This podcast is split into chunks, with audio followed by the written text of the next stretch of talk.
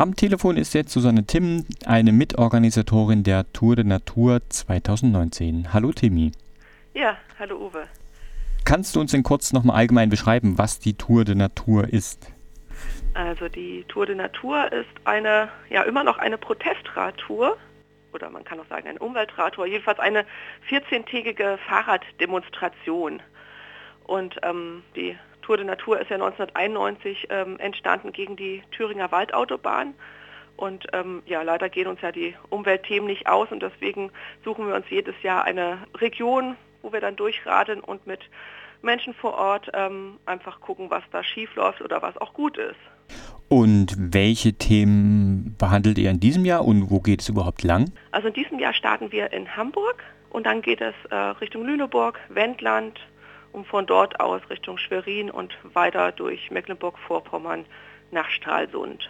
Und wir starten am 20. Juli und in Stralsund sind wir dann am 3. August. Der rote Faden ist die, die Klimakrise bzw. Klimaschutz.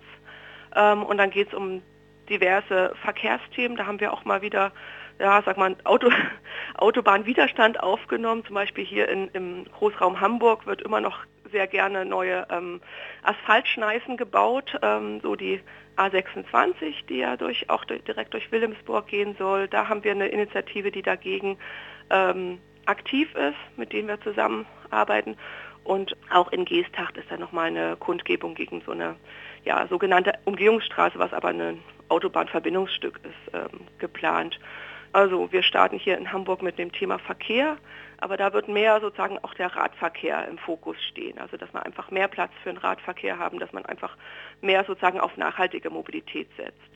Und in Hamburg ist ja das äh, Kohlekraftwerk Moorburg. Ja, auch da wird man sozusagen eine Protestnote haben. Und in Sachen Energie geht es natürlich dann weiter auch im Wendland. Also gegen die Atommülllagerung äh, in Gorleben, wie geht man überhaupt mit Atommüll um und da werden wir uns dort befassen und weiter in Mecklenburg-Vorpommern sind die großen Themen eben Massentierhaltung und auch ähm, Plastik, Plastikverschmutzung der Meere und es wird auch wieder Verkehrsthemen geben. Zum Beispiel in Rostock äh, gibt es eine spannende Lastenradinitiative. Und ja, dann geht es weiter dann nochmal nach Stralsund und da werden wir auf dem Weg auf jeden Fall ähm, auf dem DAS uns auch einfach mal anschauen, was es zu bewahren gilt. Also da gibt es so einen, einen, Urwald, der geschützt ist und da, wo man einfach mal schöne Natur und ähm, angucken, was wir uns bewahren wollen. Ja, das klingt ja nach einer spannenden Kombination aus äh, ein bisschen Urlaub und aber auch ähm, Protest, auch im Sinne von nicht nur gegen was sein, sondern auch ähm, sich positive Beispiele angucken. Kannst du vielleicht nochmal konkreter sagen, was erwartet denn die Teilnehmer auf der Tour? Also ja, was macht man da den ganzen Tag Radfahren und ja, wie muss ich mir das vorstellen? Ja, Radfahren ist ein gutes Stichwort natürlich, weil wir bewegen uns ja die gesamte Strecke von Hamburg nach ähm, Stralsund per Rad. Ja, was erwartet die Teilnehmer noch? Äh, viele andere nette Menschen, so aus ganz Deutschland, aus ein paar auch aus den Nachbarländern äh, sind jedes Jahr dabei, also so ungefähr, weiß nicht, 130, 150 Leute, wenn es so ist wie in den Vorjahren. Ähm, also das muss man auch ein bisschen abkönnen, dass ein paar Leute rundherum stehen. Ähm, und dann äh, erwartet ähm, die Teilnehmer, Teilnehmerinnen auch wieder ganz interessante Menschen aus verschiedenen Initiativen, Kundgebungen, Abendveranstaltungen. Ähm, zum Beispiel auch eine ganz tolle Veranstaltung mit äh, Florian Scheidler in Rostock haben wir den eingeladen. Das ist ja ein, ein, bekannter Autor, der zum Beispiel die Megamaschine, also einfach sich damit auseinandergesetzt hat, wie ist jetzt die Entwicklung der, ähm, der Wirtschaft und der Gesellschaft und ähm, ja, um auch natürlich Alternativen zu finden. Es gibt sozusagen Leute aus dem Vorbereitungskreis, die sagen, das ist so ein radelndes Festival. Das finde ich auch immer ganz schön. Es ist jetzt äh, auch eine bisschen auch Festival-Atmosphäre. Ähm, ja, du hast also gesagt, ihr bewegt euch mit dem Fahrrad fort. Wie anstrengend ist denn das? Also was müssen die Menschen so mitbringen an Konditionen, aber vielleicht auch an Ausrüstung, um bei euch mitmachen und mitfahren zu können? Also unbedingt mitzubringen ist natürlich gute Laune. Das ist schon mal Voraussetzung. Und ähm, mitfahren können alle von, von jung bis alt. Also wir haben ja Familien mit Kindern dabei. Ähm, ich glaube, der jüngste, teilweise mitradelnde Teilnehmer, das war ähm, so ein kleiner drei- oder vierjähriger Knirps. Äh, Und wir haben auch äh, Menschen, die da so über die 70 sind, also so eine große Spannweite. Man sollte sozusagen so eine gewisse Alltagsfitness haben auf dem Rad. Also jetzt nicht das erste Mal aufs Rad steigen, sondern schon ein bisschen auch äh, einigermaßen trainiert sein. Die Strecken sind ja ungefähr so bis so 50, 60 Kilometer. Andere Etappen sind ein bisschen kürzer, die sind dann bloß so 30, 35 Kilometer. Aber so ein paar Kilometer sollte man auch schon äh, schaffen können. Die Geschwindigkeit ist relativ langsam. Also wir bewegen uns da meistens so 12, 13, 16 km/h voran. Ist auch klar, weil man mit so vielen Menschen kann man auch gar nicht äh, schnell fahren. Und dann sollte man auch natürlich neben einem funktionstüchtigen Fahrrad ähm, noch eine Matte und einen Schlafsack dabei haben. Natürlich alles, was man für den täglichen Bedarf braucht. Und ähm, vielleicht auch ein Zelt, wenn man zelten möchte. Das sozusagen, was man für eine normale Reise auch dabei hat. Wie ist das denn mit Unterkunft und Verpflegung während der Tour? Muss sich da jede, jeder selber drum kümmern oder habt ihr das auch vorbereitet? Also die, die Unterkünfte, die haben wir vorbereitet. Das sind meist ähm, Turnhallen. Meistens gibt es auch die Möglichkeit, eben daneben auf dem, im Grün zu zelten. Wir haben aber zum Beispiel auch äh, eine Übernachtung in dem äh, Schloss Lenzen.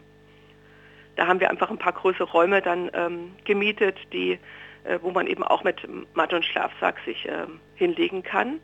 Also man muss sozusagen ein paar Leute um sich herum ähm, auch wieder ertragen können oder wenn man eben ein bisschen Privatsphäre haben will, ein Zelt dabei haben unbedingt. Ansonsten die Verpflegung, ähm, da haben wir wieder die Flaming Kitchen. Das ist eine äh, sozusagen so eine Aktionsküche, die auf vielen Demos äh, kocht dabei. Da ist Wamkat ist relativ bekannt ähm, und die bekochen uns wirklich eben. Da gibt es äh, Frühstück, Mittag, Abendbrot. Also da braucht man eigentlich äh, nichts weiter mitnehmen, es sei denn, man möchte mal ein, ein, Stück Schokolade unterwegs essen. Also das ist ja schon ein Fahrradtour mit Vollpension sozusagen. Ja, ja, ja so kann man sagen. ähm, muss man sich denn da vorher anmelden und wenn ja, wo und wie ist das möglich? Also man muss sich nicht vorher anmelden, aber es wäre natürlich schön, um einfach vorher zu wissen, wie viele Menschen kommen. Es gibt auf unserer Internetseite, das ist ähm, tourdenatur.net, gibt es ein Anmeldeformular und ähm, das kann man einfach ausfüllen und abschicken und dann den Beitrag überweisen. Und man kann ähm, aber auch spontan dazukommen, wenn man sagt, oh, ich weiß noch nicht genau, vielleicht passt es, vielleicht passt es nicht. Dann einfach den Termin offen halten und, ähm, und dazukommen. Das geht auch. Und man kann natürlich auch äh, einzelne Etappen mitradeln. Also es ist jetzt nicht, dass man von Hamburg bis Stralsund dabei sein muss, sondern man kann auch sagen, okay, ein Wochenende, ein verlängertes Wochenende, eine Woche. Also es ist alles möglich. Man kann dazukommen, wieder wegfahren. Das ist sozusagen auch ganz spontan möglich. Sehr schön. Und was kostete das Ganze denn? Also die Kosten sozusagen für die Organisation, die Übernachtung und so weiter, die beträgt ähm, 5 bis 10 Euro pro Tag nach Selbsteinschätzung. Menschen, die wenig Geld haben, die zahlen 50 Cent am Tag und Kinder bis 18 sind frei. Und für die Verpflegung gibt es dann nochmal einen zusätzlichen Beitrag, der muss auch vor Ort beglichen werden. Das wird sozusagen direkt an die Küche gegeben. Äh, das sind 10 bis 15 Euro pro Tag, auch eben wieder nach Selbsteinschätzung.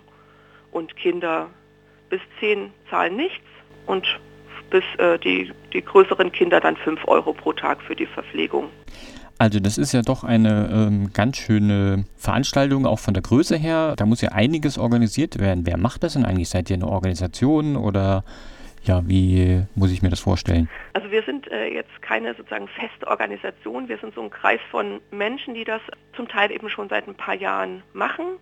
Zum Teil gibt es ähm, Leute, die sind jetzt ganz spontan, weil sie letztes Jahr mitgeradelt sind, gesagt haben, oh, das ist eine tolle Sache, möchte ich mitorganisieren, dazugekommen.